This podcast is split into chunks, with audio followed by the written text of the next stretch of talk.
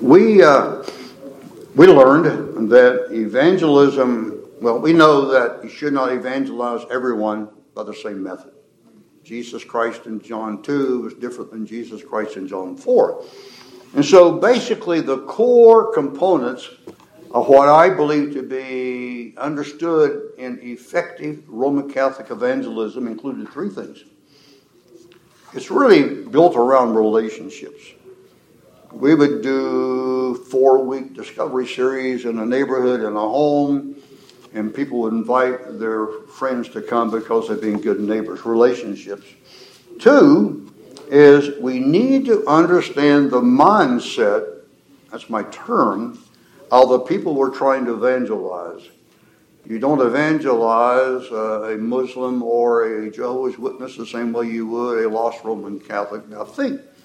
Oh, I, I have so many interesting stories. And my first pastor, uh, one of our key guys was. How many of you know who John L. John R. Rice was? And he's a good guy. I'm not, but he would say, if I had a friend in the family that was not saved, I would go and not leave until they pray the prayer. Well, I think his motives were good, but so I'll go with my friend in our church to evangelize a lost Roman Catholic fellow who taught high school in our little community. He was there for a long time, and finally, that guy prayed a prayer. Later, that same fellow came to know Christ as Savior, went to Calvary College, Bible College, and he said to me, Larry, I knew that you knew the night you all left my home. I wasn't really saved. I just want to get rid of you. So be careful um, uh, and how we approach evangelizing lost Roman Catholics. Also, maybe a surprise to you, we found that it took almost from three months to three years from the time they begin to interact with the Word of God through reading, study, or hearing it taught before they come to faith in Christ. One fellow came to Christ in one of our discovery series. His aunt uh, he was raised Roman Catholic. Uh, Fasulo is a good Italian name. His aunt came to our church to find out what we were about. And she came back, back then. We had Sunday morning, Sunday night, Wednesday night. She came three times a week for one year before she understood. So it takes time. Now, in my notes, I have identified what I think are the five most important doctrinal or content issues that we need to deal with when we think about evangelizing lost Roman Catholics. We could talk about Mary and other things, but they are authority, sacramentalism, justification, grace, and faith. By the way, you can ask a question anytime you wish. So, now, what I've done, I've never done this before, so it may or may not work. I think it will. I've tried to summarize for you in these notes as briefly as I can a contrast on page three, the top, of the biblical way of salvation, and starting and on the bottom of the page, the summary of the Roman Catholic way of salvation. You see those two in contrast. Now, also, what I've done, if you look at the summary of Roman Catholic way of salvation, you'll see numbers in parentheses.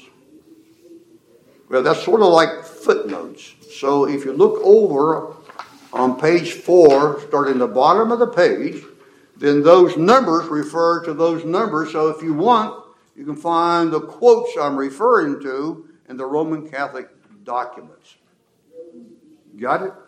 Kind of? Okay. Okay. That's my effort to make it as brief as I can. Uh, there's nothing, the only two things I'll mention in what I have as a biblical way of salvation is it's, it's a common, hey, we're good Bible believing fundamentalists, right? I think you would agree. But one point is that we believe the scriptures are a static, non expandable foundation of revelation. There is no other authority beyond Holy Scripture. We struggle always knowing what it says perfectly, but it's non expendable. There's no other place we go to for authority. And the second point is, I say here, there are no sacraments in the evangelical Bible believing church in the sense as they are understood by the Roman Catholic Church. Now, some reasonably conservative Protestant church will call the ordinances, we say, to be sacraments. I think that is a mistake, and people probably don't understand it. So that's a big deal. So I will talk now about these five key points. And hey, if you really, hey, if you really want to know more about them, matter of fact, you know what I'm going to do? If you'll promise to at least make an attempt to read, I'll give you copies of these books when you leave today. It would mean that much to me for you to be able to be increasingly informed. Uh, this one's easier to read than this one. This one's easier to read. Okay, authority. By, by the way, how many of you, how many Roman Catholic people do you know? Two, a hundred, five hundred? As, as, as much as there is in one village in Hungary. Uh, everybody. Everyone's Roman Catholic. That's unusual for, for most of us in our. That was true where I lived in New Orleans. They were good neighbors too, by the way. I have a Roman Catholic neighbor that puts my newspaper in my front door. I still read the newspaper. I like the ink on my fingers. But anyway, uh, he says I'm helping myself get to heaven. Now try. I'm serious. How many how, others? How many people do you know? Very many Roman Catholics. Some. We have acquaintances that are Catholic, and Yeah. I think even within the church, family members of Yes. people in the church are Catholic. So Yeah, yeah. I, one of the things um, I was having lunch recently with a pastor, one of the very conservative Baptist, Southern Baptist churches in Baton Rouge, and um, he had he'd read my book. And he said, Larry, if I ever say anything about the Roman Catholics, guess in our church, guess who is the happiest about it? The former Roman Catholic. I have some people whose daughter married a Roman Catholic man and believes he must have been a Christian because he mentioned Christ and she has become a Roman Catholic. Those are the people that are still Protestants that are most bothered if I say something about Roman Catholics. And so what we are saying is not popular in all circles, but I'm convinced is true. I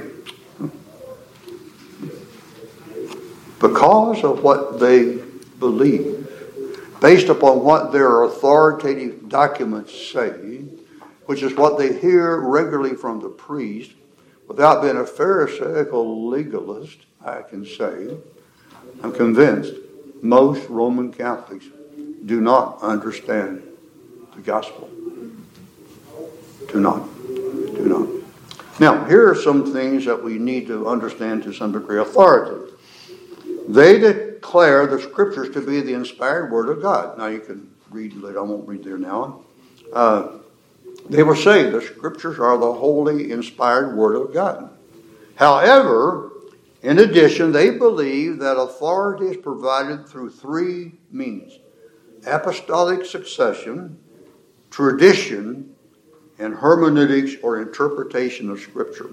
Uh, I believe that probably the whole concept of apostolic succession is really key because they believe that the bishops, etc., that they ordain have the same authority as did the apostles. So that's huge. Tradition is one I want to focus on for just a moment. So, uh, if I've done my work well, on page three, on page five, top of the page is a three. So that's the references I refer to when I have a three after tradition on page three. Top of page five. Now, by the way, you can ask a question anytime. Are you top of page five? The Roman Catholic view is that the Bible is the beginning point for truth, that also, but also authoritative truth is found in their own traditional practice and beliefs, even when these beliefs and practices disagreeing with Holy Scripture. Here I'm quoting from the Catechism. Sacred Scripture is the speech of God as it is put down in writing under the breath of the Holy Spirit. And holy, I say that's what they say, tradition, transmits in its entirety the Word of God, which has been entrusted to the apostles by Christ the Lord and the Holy Spirit. It transmits it to the successors of the apostles so that, enlightened by the Spirit of truth, they may faithfully preserve, expound, and spread it abroad by their preaching. That's from the 1975 Catechism. Uh, 1995 Catechism. Now, here's a word out of the uh, documents of Vatican II. Consequently, it's not from Scripture alone that the church draws her certainty about everything which has been revealed.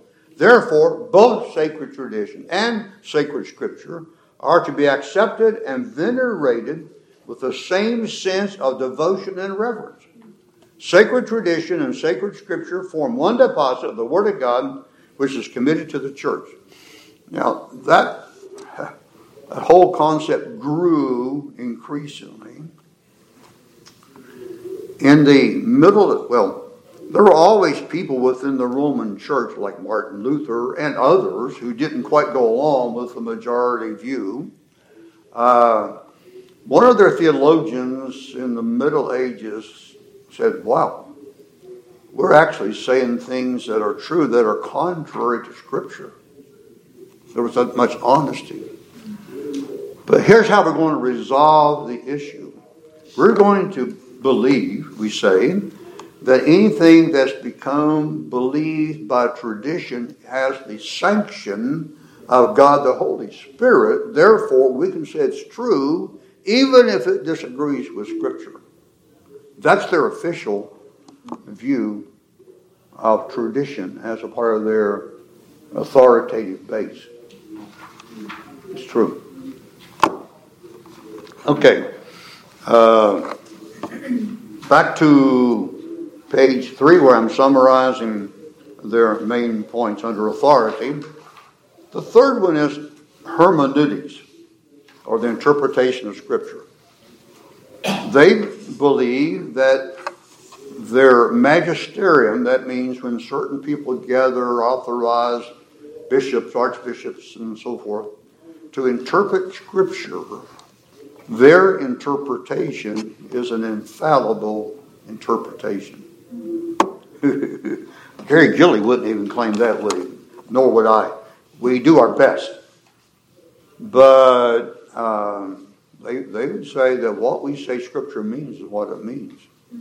Even when the Pope may quote a verse that talks about uh, Christ having died, he may change that sometimes to Christ in the dying, but that's held to be true because we say it's true, contrary to what Scripture says. So authority is a big, big issue for them and for us to understand. The next big category, maybe maybe the most important one, is the issue of sacraments. Now, up above, I make the statement under sacraments, under the Bible based way of salvation, that there are no sacraments in the sense they are understood by the Roman Catholic Church. Therefore, I, I would, I don't know about your churches, I would caution a church, a Protestant church, even evangelical Protestant church, even a fundamental Protestant church, against using the word sacrament describing the Lord's table elements. Um, the term sacrament was a term used by Jerome when he translated, okay, there are various versions of Latin translations of Scripture, and like we do today. But anyway, the Pope wanted one official version, so he commissioned Jerome, oh, 480 AD, something like that, to write the approved Vulgate version. Okay? The Pope said to him, Now be careful. Don't change too many things that people have gotten accustomed to, blah, blah.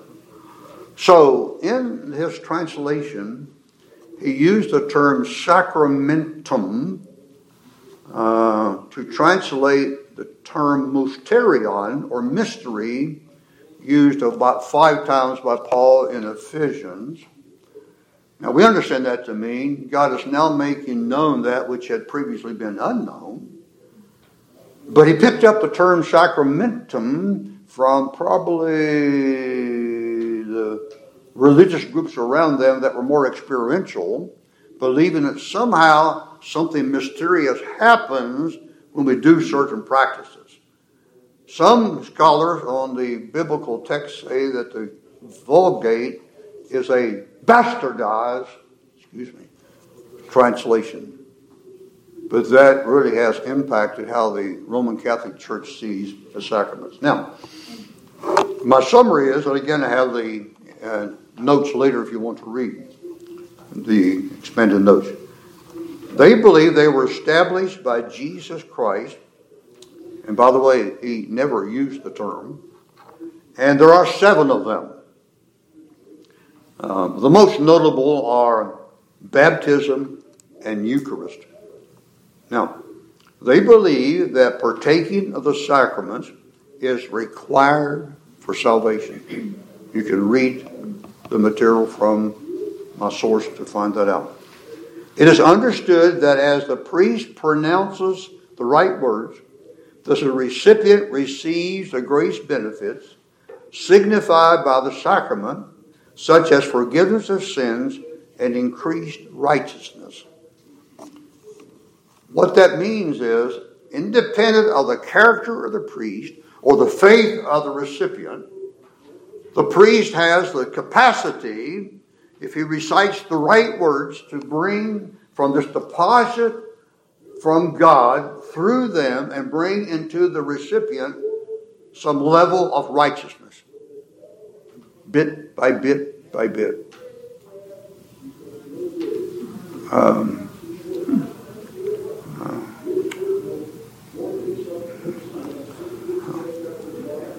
uh, to illustrate that they're serious about this, a few months ago, I happened to run across an Associated Press article entitled, I forget the title, it was about a priest, Roman Catholic priest, I think in Phoenix, Arizona, who had been a priest for maybe two decades. And he had been using the wrong formula when he baptized infants. He said, We baptize you. In the name of the Father, Son, and Holy Spirit. The Vatican concluded that that was not a sufficient baptism because it's not we, the church, that are baptizing, but I, the designated one of apostolic succession with the authority to baptize you. Unless we use the right words, we will not pass on to you the beginning of the Christian life as we baptize an infant. And they said, They were working at finding all the people he had baptized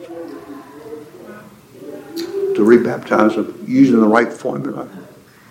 Officially, the system is very serious about the right words spoken by the right person, independent of the recipient's faith, bringing some righteousness into your life.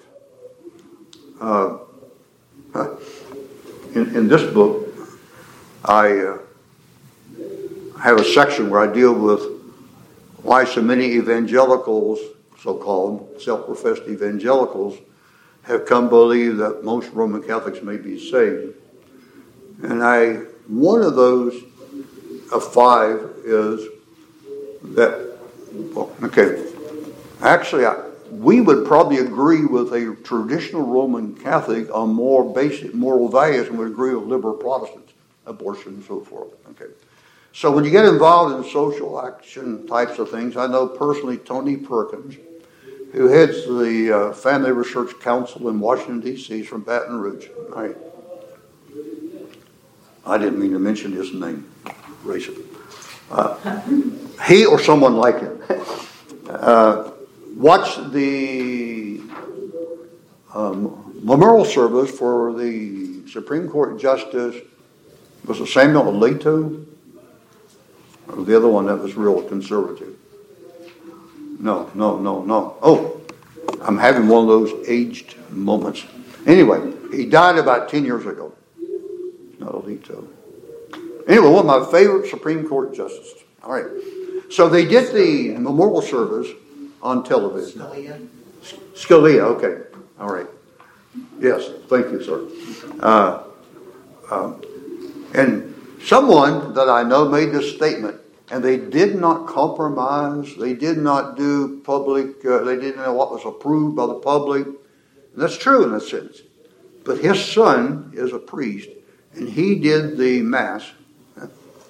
And this person had said the gospel was proclaimed there. But here's what happened. Uh, his son held the elements of the Eucharist, which I'll speak about in a moment, and he held up the bread. And he said, We are offering this. I think it's when he held up the cup, doesn't matter. We are offering this for the sins of Anthony or Antonio Scalia. That's what they believe. And so by offering this element of a sacrament that they have the authority to do, they believe they are bringing into that person's life a measure of righteousness. They're dead serious about that. So that's enough, I think, on sacraments. Uh, Larry, how do you, how do you, you had so much success bringing Catholics along to the Christian faith, evangelical faith. How do you break them free? I mean, what did you do? Okay. Okay, now you're getting down to the the second part of my book is on how do you how you evangelize. I okay. Most most of the people that came to saving faith in Christ in New Orleans were people who had some level of commitment to their traditional church. One guy said, after we got married, we decided where we're going to raise our kids, so we'll go back to the church we were in. And then he left. He says, I got no satisfaction. But they were seriously trying. But they were not internally at peace or satisfied. Like one lady said, uh, I have three children now. I wish I had no children. I can't solve my sin problem. How am I going to solve my children's? But I had a neighbor who had peace. And I went to the neighbor's home for Bible study. I, it's, it's either they come to understand that they have no certainty of eternal life. They can't in that system. Roman Catholic funerals are sad. The priest will pray, Oh God, be merciful to so and so. And the people weep. Yeah. So they realize they're serious but not satisfied. They know someone, and they, they have come to have, by the way, since Vatican II, okay, the three main documents that I refer to, I'll get back, Our Council of Trent, where there are 150 anathemas, let those Protestants go to hell, basically. The Vatican II documents of mid 1990, mid 90s, okay, and then the the uh, um, um, uh, 1965 or so, the um, Second Vatican Council, and then the Catechism of 1995. All right, and so uh, they they uh, people will uh, well okay after Vatican II. My point. They have said it's okay to read the Bible now. Matter of fact, there are some Bible studies being held by certain people within the Roman Catholic Church. We had in our church a lady, who was Sally O'Neill, who was a Dominican nun who went to a charismatic Catholic Bible study and decided she was hearing about what the Bible said was a different Jesus than she knew. So there were two Jesuses, so she had to make up her mind which one was right. And basically, my next point to you is they have to come to some sense in which they believe the Bible is the authority. And I believe in evangelizing, you really need to work on that and what are the evidences. Show them where Jesus had brothers and sisters biologically, which doesn't fit the immaculate, the perpetual virginity of Mary. So one is, to answer your question, the, a lot of people who come to know Christ from Roman Catholic background are dissatisfied. Uh, two is, uh, if they're not, they, by, by, the way, it's no longer a mortal sin to step into a Protestant church. It was theoretically before Vatican II. Now, a lot of them didn't pay any attention to that. Uh, so there's, at my age, I have so much information I want to communicate. I have to say, Larry Miller, stay on track. Uh, one of the purposes of Vatican II, stated in their introduction, is a reunion to remove, to bring back our separated brethren into the fold under the Papa, the Pope. So they did a lot of things to kind of spruce up the outer appearance of the system. You can read the Bible. You can go to a friend's wedding in a Protestant church, things like that. And so there's a greater uh, openness to the Bible. So I think probably the second thing that's important is to get them into the Scripture some way. Uh, reading it, hearing it taught, studying it. Um, I really have a lot of confidence in the power of the Spirit of God using the Word of God, which is quick and alive and sharper than a two edged sword, to convince them of truth. So they do need to shift their authority base from tradition to Scripture. Uh, I believe the third thing is that they need to know some people that care for them. Uh, uh, uh, one of the methods that we used quite a bit in New Orleans, we called it a discovery series. Uh, I would go to a home for four weeks. And the people would invite neighbors, friends, get coffee and cake and have a good time. And then I would let them, they could ask any question they wanted to ask me about the Bible, religion, or spirituality. Now, sometimes I have to say, I don't know, I'll come back and give you an answer. But eventually I found that almost every question they asked would fit into about one of ten questions. One of those, a lady who was from Lutheran background, said, Well, why did Jesus have to die anyway? So at that point, they're asking good questions. So, um, one, uh, people reasonably serious but not satisfied. Two is they may know some people that have peace. The lady who said she wished she had no kids realized the lady next door had peace.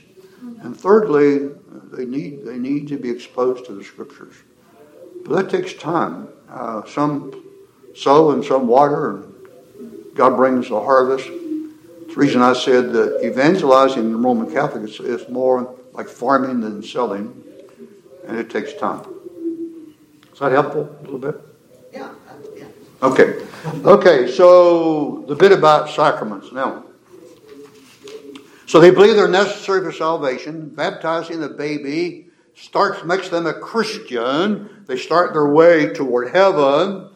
But then justification, my major point three, they believe that is a process of infusion of righteousness as one participates in the sacraments. The Council of Trent, which is a response to the heretics, let them be anathema, it says 150 times, declares that justification is increased before God through good works. And I give you the source of that statement. Okay? They voted 32 to 5 to reject the view that righteousness is imputed. So when they voted at the Council of Trent, there were five of them that thought righteousness was imputed, like we believe. But 32 said, no, no. Therefore, a practicing Roman Catholic can never know when she or he has enough righteousness to enter heaven. Now, I have uh, some further quotes supporting that over on page five of your notes. Just to let you know that you can trust what I have summarized. So now we're down to grace. So they have a different authority base. And the, by the way, a lot of Roman Catholics are what you call cafeteria Catholics. They have their own views. There was a University of Notre Dame professor who said when the Pope came to New Orleans, 1980s, whenever, he wrote, he said, if I believed about what half of American Roman Catholics believed, I had to say I once was Catholic. They're not going to listen to the Pope when he talks about birth control. So there's all kinds of varieties of opinions. But I am convinced, based on experience and research, that when it comes to how you might get to heaven, what the priest says is what they most believe. And the priest will give them what the authority Roman Catholic view is. There's a man in our church in Baton Rouge. I knew his brother who evangelized lots of Roman Catholics in New Orleans, who graduated from Jesuit High School, the elite boys Roman Catholic high school in New Orleans. In the senior year, a priest would come around and lecture them and say, Don't you believe that Bible? It will confuse you. The priest will tell you what to believe. That's the common, common view.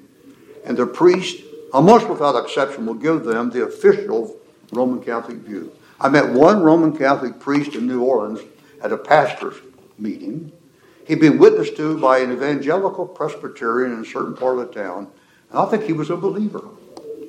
He said, You know what happens? the bishop moves me every year because wherever I go, I preach the gospel that saves. So it does happen within the system, but it's rare. Most priests don't know much about the Bible, and they tell you what the Roman Catholic official system is. Now, grace. To this day, Grace is understood officially by them to mean merited favor. One lady told me, I was so happy when I realized that salvation was a gift and not a reward. She believed she was being rewarded for her service. She was meriting salvation.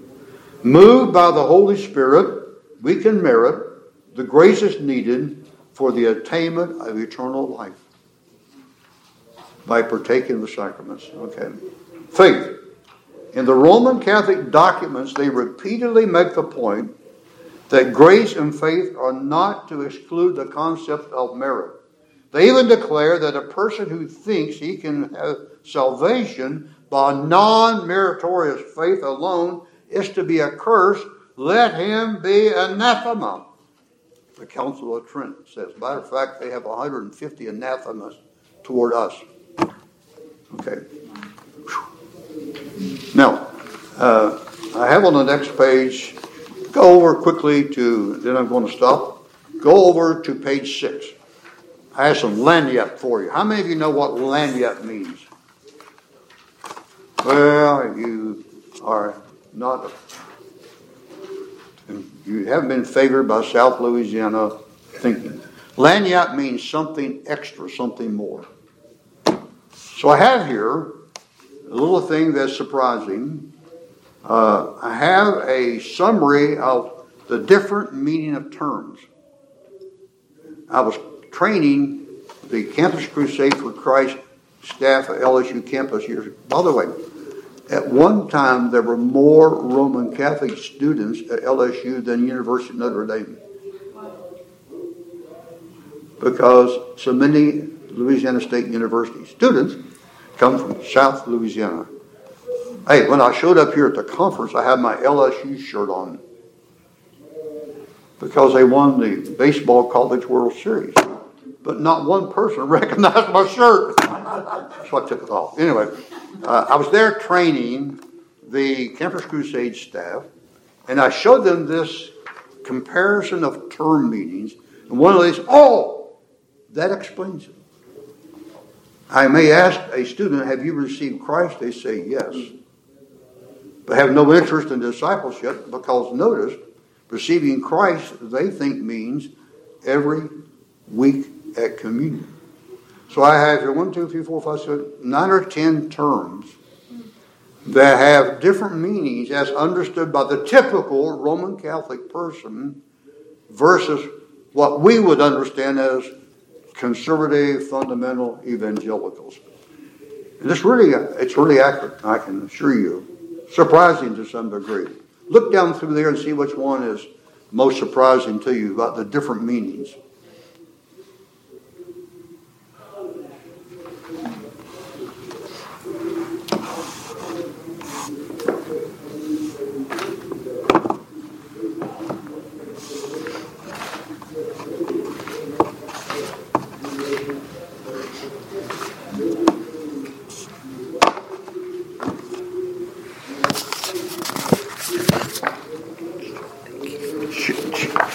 Change that to 506.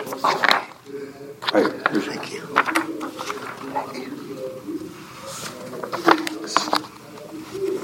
So, any, any of those surprising to you? Any of those different meanings? Just more, it's not surprising, but it's more like troubling. It is not surprising, it is troubling. Yeah. Uh, just read these things. You know? For example, the idea of being born again as, as water baptism, as water baptism, yet they don't believe that when, once you're born again, you can access heaven. Yeah. Uh, so you're born again, but you're not a child of God just yet.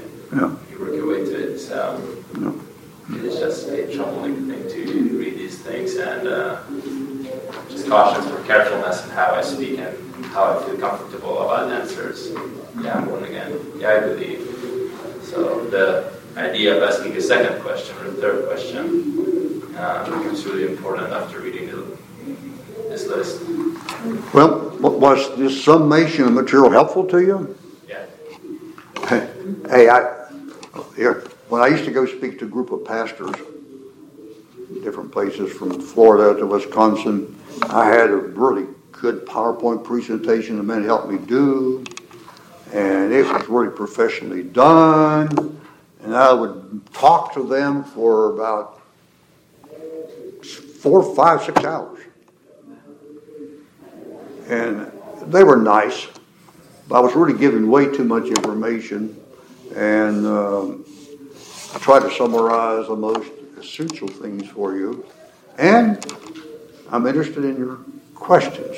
My summary is the Roman Catholic official way of salvation has been, continues to be, and is a corrupt, non saving message.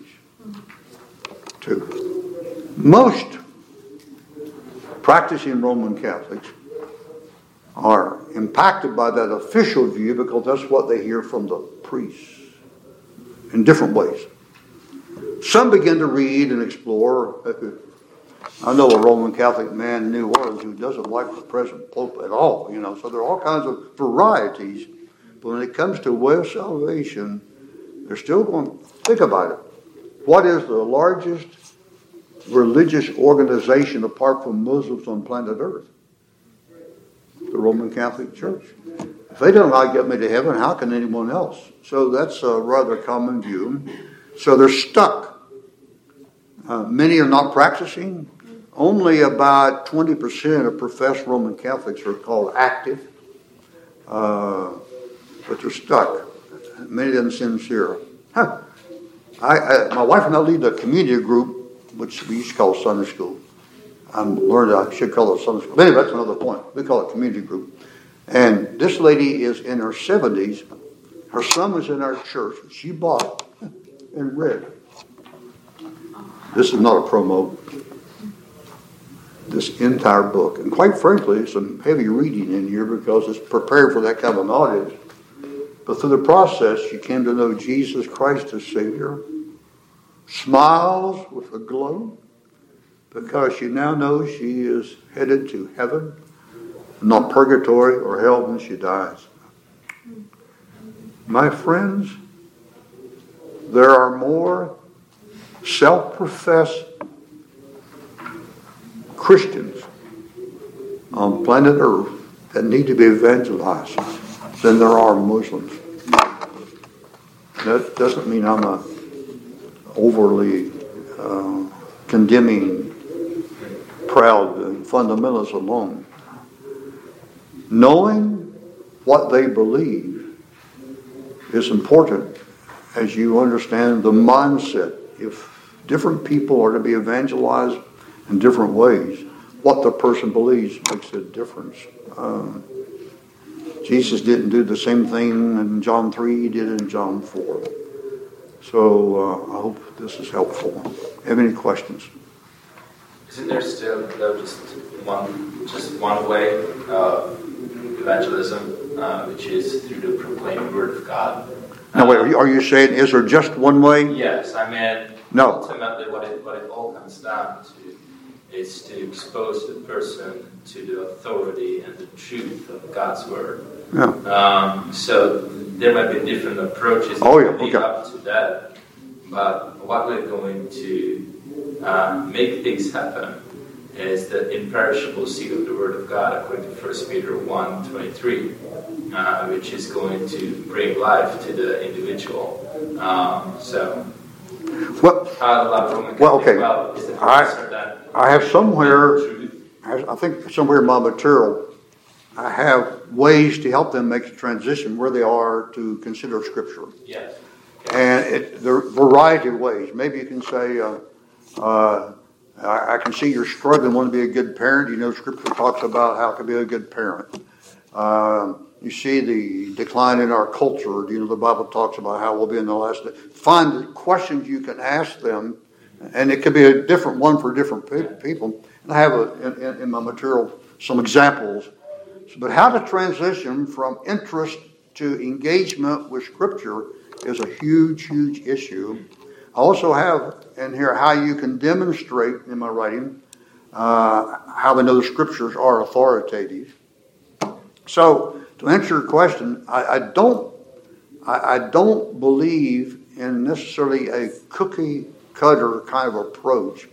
Relationships, interest, let your light shine, watch for opportunities, and learn how to ask questions that may be challenging to them. For instance, I've said to my Roman Catholic neighbor who brings my newspaper to my front door most mornings, he says he's working his way to heaven. I will say, Well, John, you know, Penn, that we can know that we have eternal life. Would you like to know that you have eternal life? But most serious minded religious people want to know that. He never took my bait on that. He hasn't bitten. But those kinds of questions and comments, and I don't know what will work with your persons, you know, but uh, I don't think. Eventually, I, I like what Dr. Kennedy did in the Evangelism Explosion. Uh, if you face God and he's and, and and he asks you why should he let you into heaven, how would you answer the question? That's a good question. So get some standard questions at that point and know how to share, by the way, the gospel simply and clearly. We can add a lot of theology. I like Larry Moyer's bad news, good news. There's a Roman way. There's the evangelical explosion. Uh, there's a Roman road. Uh, but have some way you can share the gospel clearly when they're ready to listen. Any other question? Larry, maybe could you remind me? So you referenced uh, the 95 Catechism, and I, my memory's broke. I forget more than I ever learned, and I don't I don't remember what edition I have in my study. I picked it up. I don't know if it was. Well, there have been a couple of. There's a 95. Then there's a, okay. Okay. Hardon did a 1975 76. Uh, but uh, this was not necessarily the official catechism that the church wrote as a whole. And so, let me see. What, the uh, the one I refer to.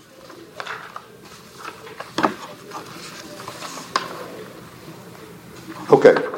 I have on page four three major documents Council of Trent, Vatican II, and then the 1995 Catechism. Okay, so, so the 95 is their current standard. That is a standard. Now, I think, if I I'm not mistaken, the That must 90. be the one that I picked up because, um, since they don't, many of them don't know what they believe, to be able to have that and show them, this is, this is official Catholic dogma in order to debunk it. You know, I have a copy. Wow. I, I don't have it with me. I have a copy of that it exists, okay? You can buy one. Right. And it is their official post Vatican II um, approved statement of their views. Right. That's it. Now, I'm surprised, I don't, maybe it's in my box over there. Oh, good question. Now, they did one and then they had some typos, you know how that happens, they do a second edition. But there's no, there, there's no, there are 1995, 1996 editions. Yeah. Well, uh, you're probably about ready to hit the road.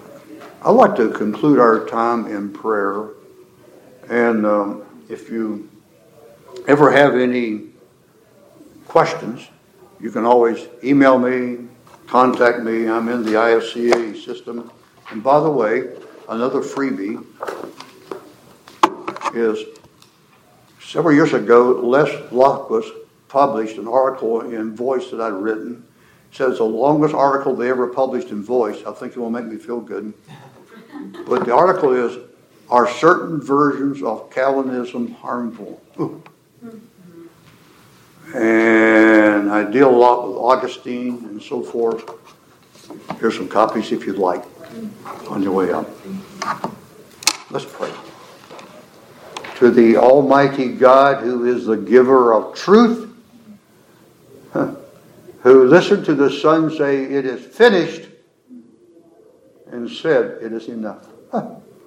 Thank you, O God, for grace, for faith, for the cross. Thank you that the cross not only paid for our sins, but did something to us to enable us to live more victoriously as your children.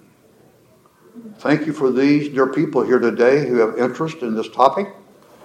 I trust that what has been shared will be helpful and uh, that they will have time to interact for the glory of God, for the benefit of people, for the clarity of gospel presentation. Right now, if they know Catholic people, may your Spirit be working in their hearts to be receptive. Take them to their separate homes safely. We thank you for the good week of convention for Dr. Vargas and all the board members that provide guidance to this organization, working with diligence to preserve the doctrines of the faith as recorded and given to us in the inerrant Word of God. In Christ's name we pray. Amen. Amen.